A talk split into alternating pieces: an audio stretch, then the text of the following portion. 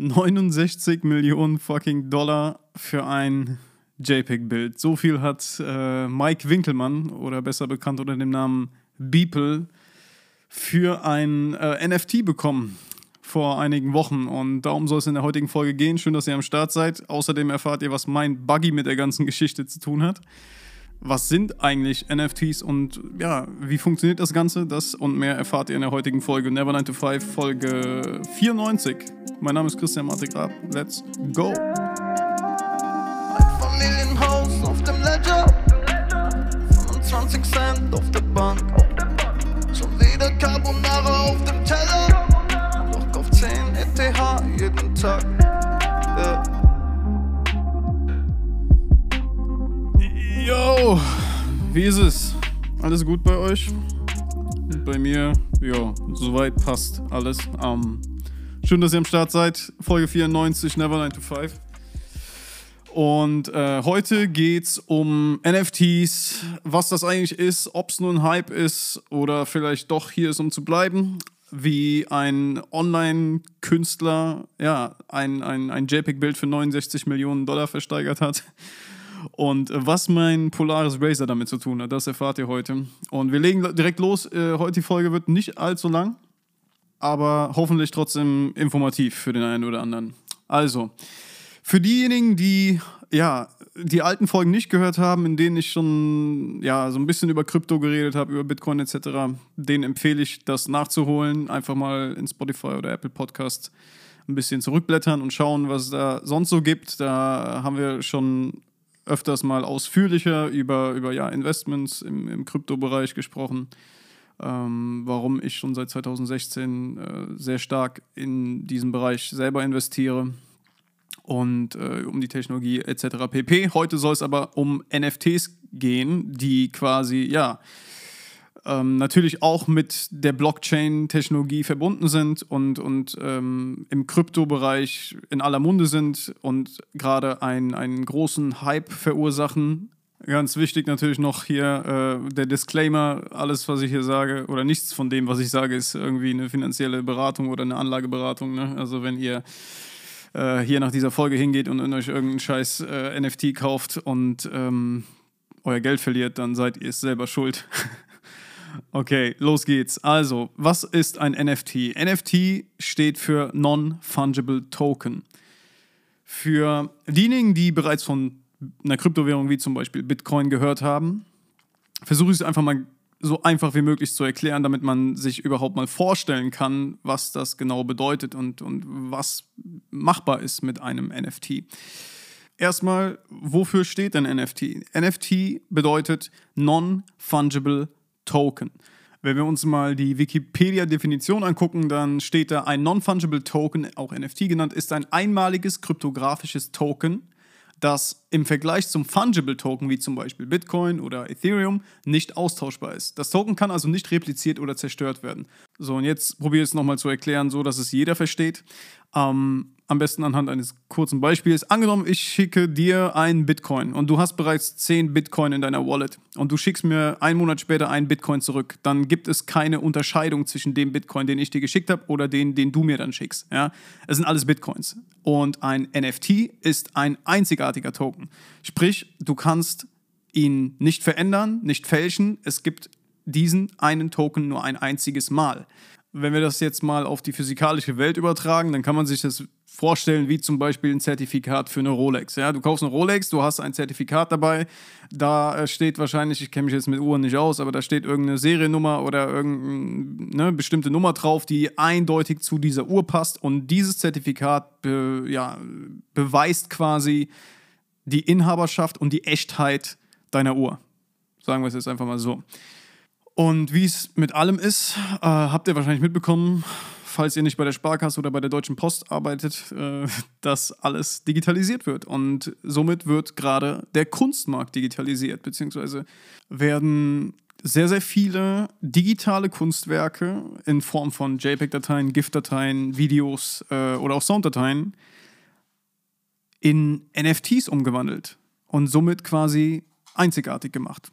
Bereits im Jahr 2017, glaube ich, war das, äh, gab es die erste NFT-Collection in Form der CryptoPunks. Das waren so kleine, äh, ja, so, so Pixel-Bilder, die quasi äh, ja, jeweils nur einmal verfügbar waren. Und wenn du einen gekauft hast oder ersteigert hast, dann konntest du die weiterhin auf der Blockchain anbieten. Ja, das Ganze basiert nämlich auf ähm, der Ethereum Blockchain und dem ERC 721 Protokoll. Also es ist kein ERC 20 Token wie jetzt zum Beispiel Ethereum selber oder Tron oder was auch immer, sondern es ist nochmal ein anderes Protokoll. Aber im Grunde genommen, um es äh, leicht verständlich zu machen, ist es so, dass du ja zum Beispiel ein Foto hast, jetzt mal generell an die Fotografen hier unter euch, und du sagst, du möchtest aus diesem aus diesem Foto ein NFT kreieren, dann mintest du quasi einen NFT, indem du auf eine Plattform gehst, wie zum Beispiel Rarible oder Foundation oder Super Rare. Ja, da gibt es also diverse Webseiten, die könnt ihr besuchen.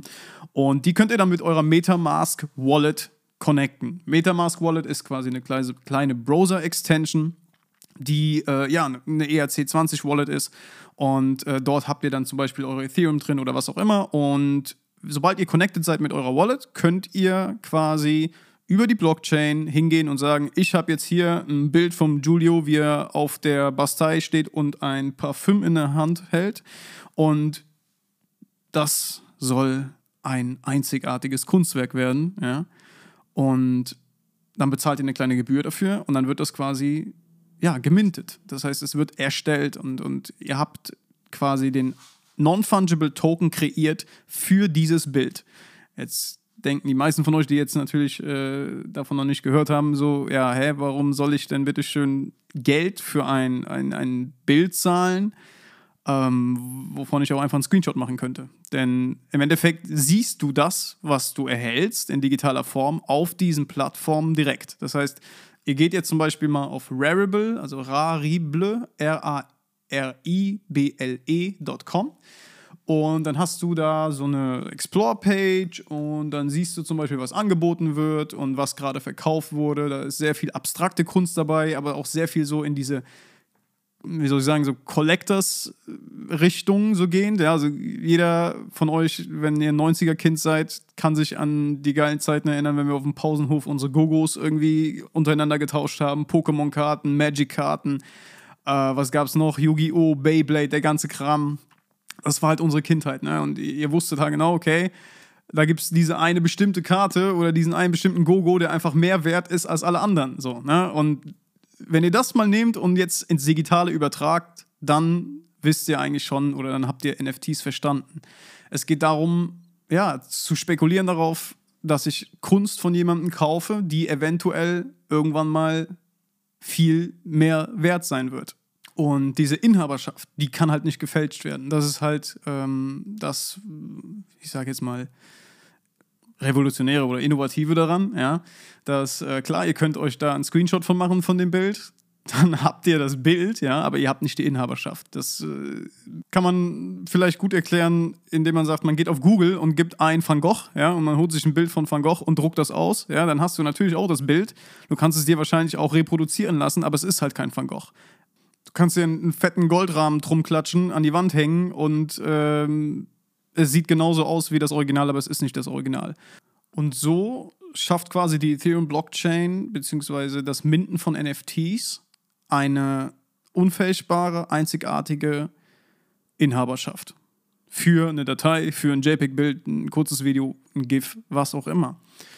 Ja, und dann hat sich der, der Online-Künstler Beeple, könnt ihr euch gerne mal reinziehen, gebt ihr einfach mal Beeple in Google ein, B-E-E-P-L-E. -E. Ähm, das ist ein Künstler, das ist der Mike Winkelmann, der schon längere Zeit äh, ja, digitale Kunstwerke kreiert und auch äh, teilweise physische Ausfertigungen seiner, seiner Exemplare gemacht hat und dann so Sonderdrops und so weiter gemacht hat. Also der war, hatte schon einen Namen natürlich, ne?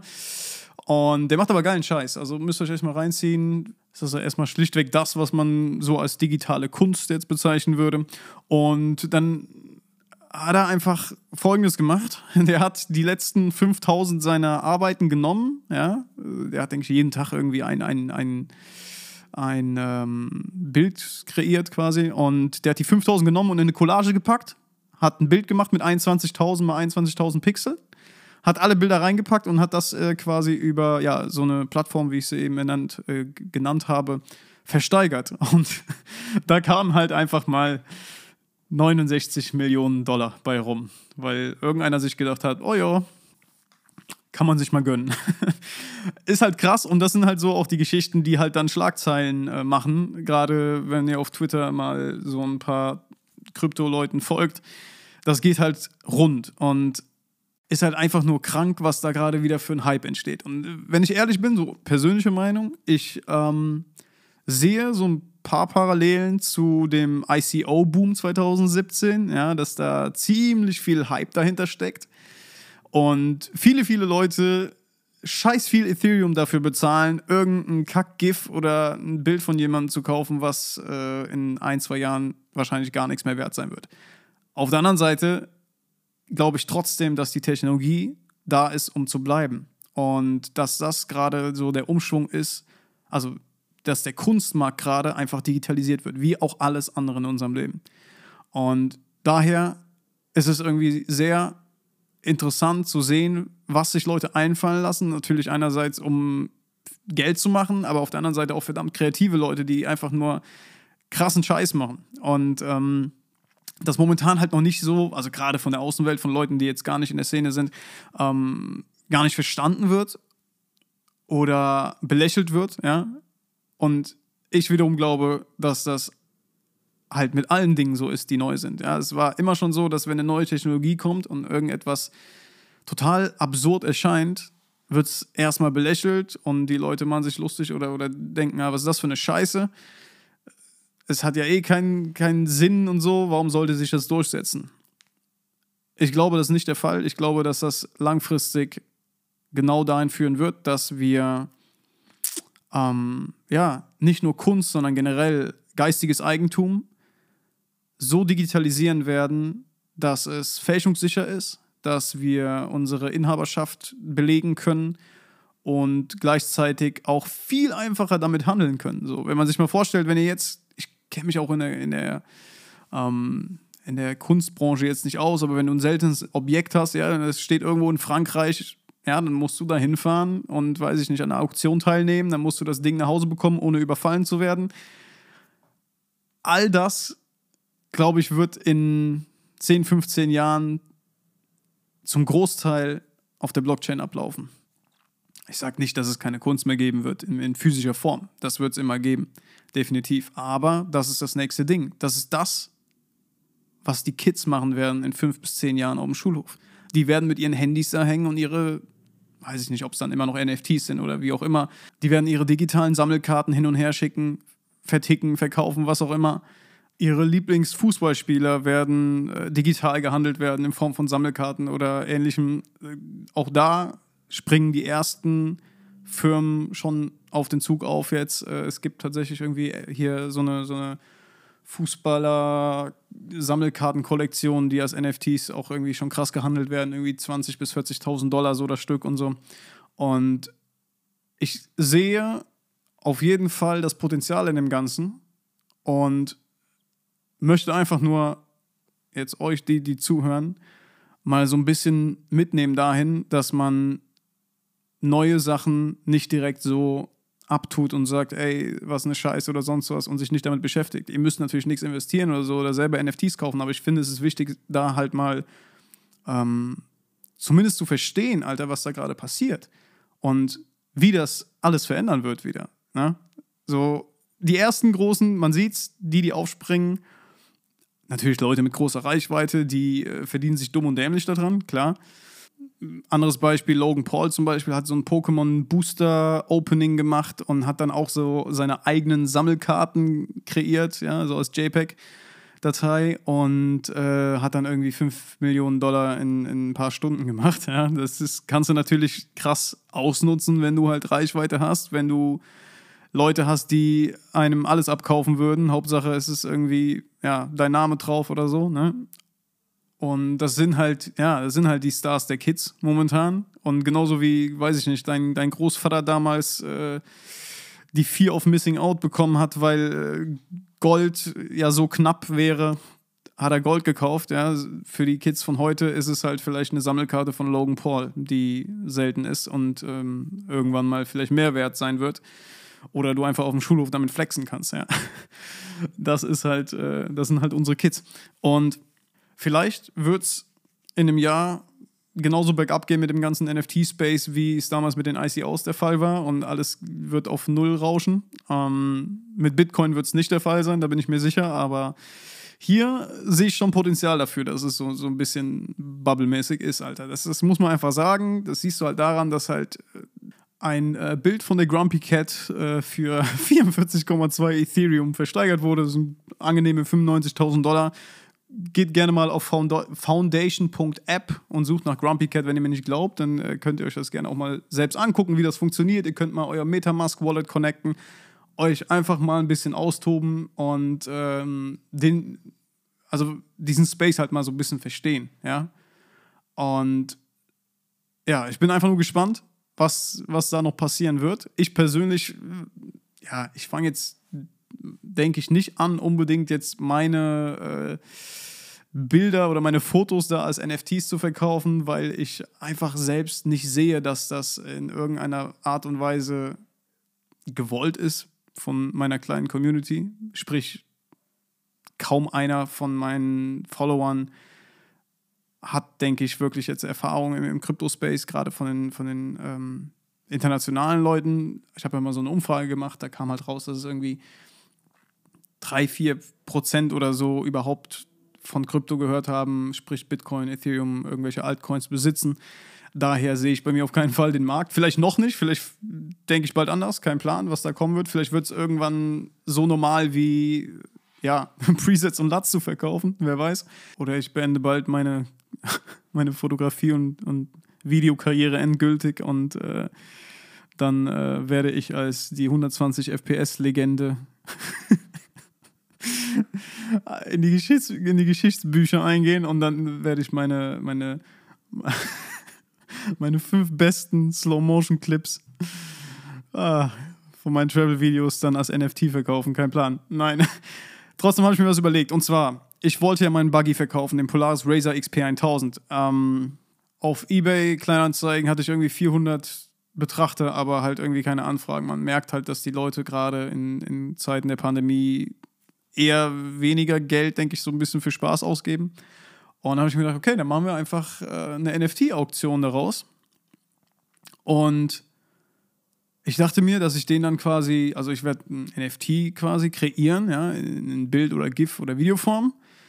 Und derjenige, der dieses NFT ersteigert, bekommt in der richtigen Welt dann den Buggy. Ja, in, in, der hat jetzt, insgesamt habe ich da über 30.000 Euro reingesteckt, ja. Und äh, ich denke mal, ich werde den Startpreis irgendwie auf 10 Ethereum setzen und derjenige, der dann ja, die Auktion gewinnt, der darf sich das Ding dann abholen.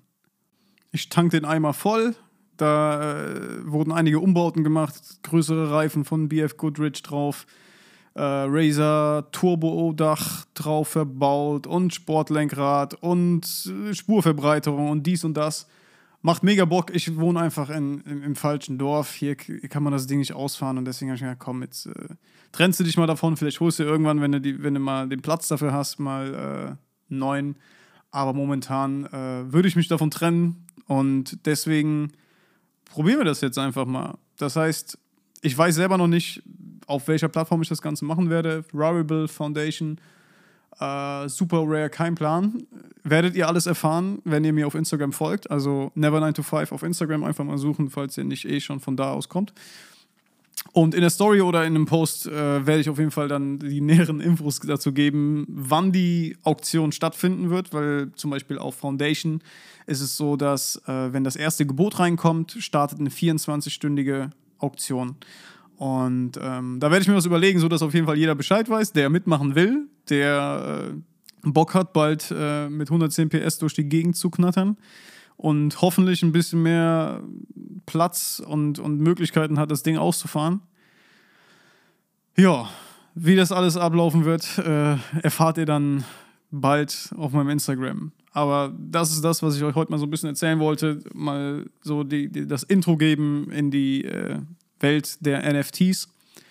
Wenn ihr mehr wissen wollt, ja, einfach auf YouTube gehen und äh, Einfach nach eurer Frage suchen, NFTs eingeben und, und dann, dann werdet ihr tausend Infos bekommen und Erklärungen und werdet vielleicht so ein bisschen verstehen, warum ich da auf jeden Fall äh, Potenzial oder warum gerade die ganze Kryptowelt halt da so ein großes Potenzial drin sieht, halt, dass es halt, ähm, ja, den Kunstmarkt digitalisiert. Genauso wie Bitcoin und ähm, diverse andere Token, Geld und Werte digitalisiert. Und wenn ich mehr als 12 Ethereum für die Auktion bekommen werde, dann werde ich euch den Buggy auch deutschlandweit bis vor die Haustür liefern lassen.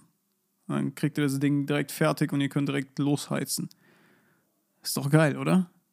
Ich glaube nämlich auch, dass, dass, dass diese Kombination aus NFTs und physischen Objekten halt auch irgendwie eine, eine, eine geile Lösung ist, um Dinge zu verkaufen oder halt Inhaberschaften zu übertragen. Ne? Gestern habe ich zum Beispiel einen gesehen auf Rarible, der hat äh, tatsächlich so ein kleines Gewerbegrundstück äh, als NFT verkauft und dann hattest du irgendwo in Ohio so eine 20 Quadratmeter Halle. Ja, die dann, und die Inhaberschaft wurde halt durch den Erwerb des NFTs quasi bestätigt. Äh, ich sehe hier gerade auf Foundation Leave Britney Alone, ein GIF von Britney Spears damals in ihrem Meltdown. Liegt gerade bei 10 Ethereum. 10 Ethereum. Das sind 18.000 fucking Euro, Alter.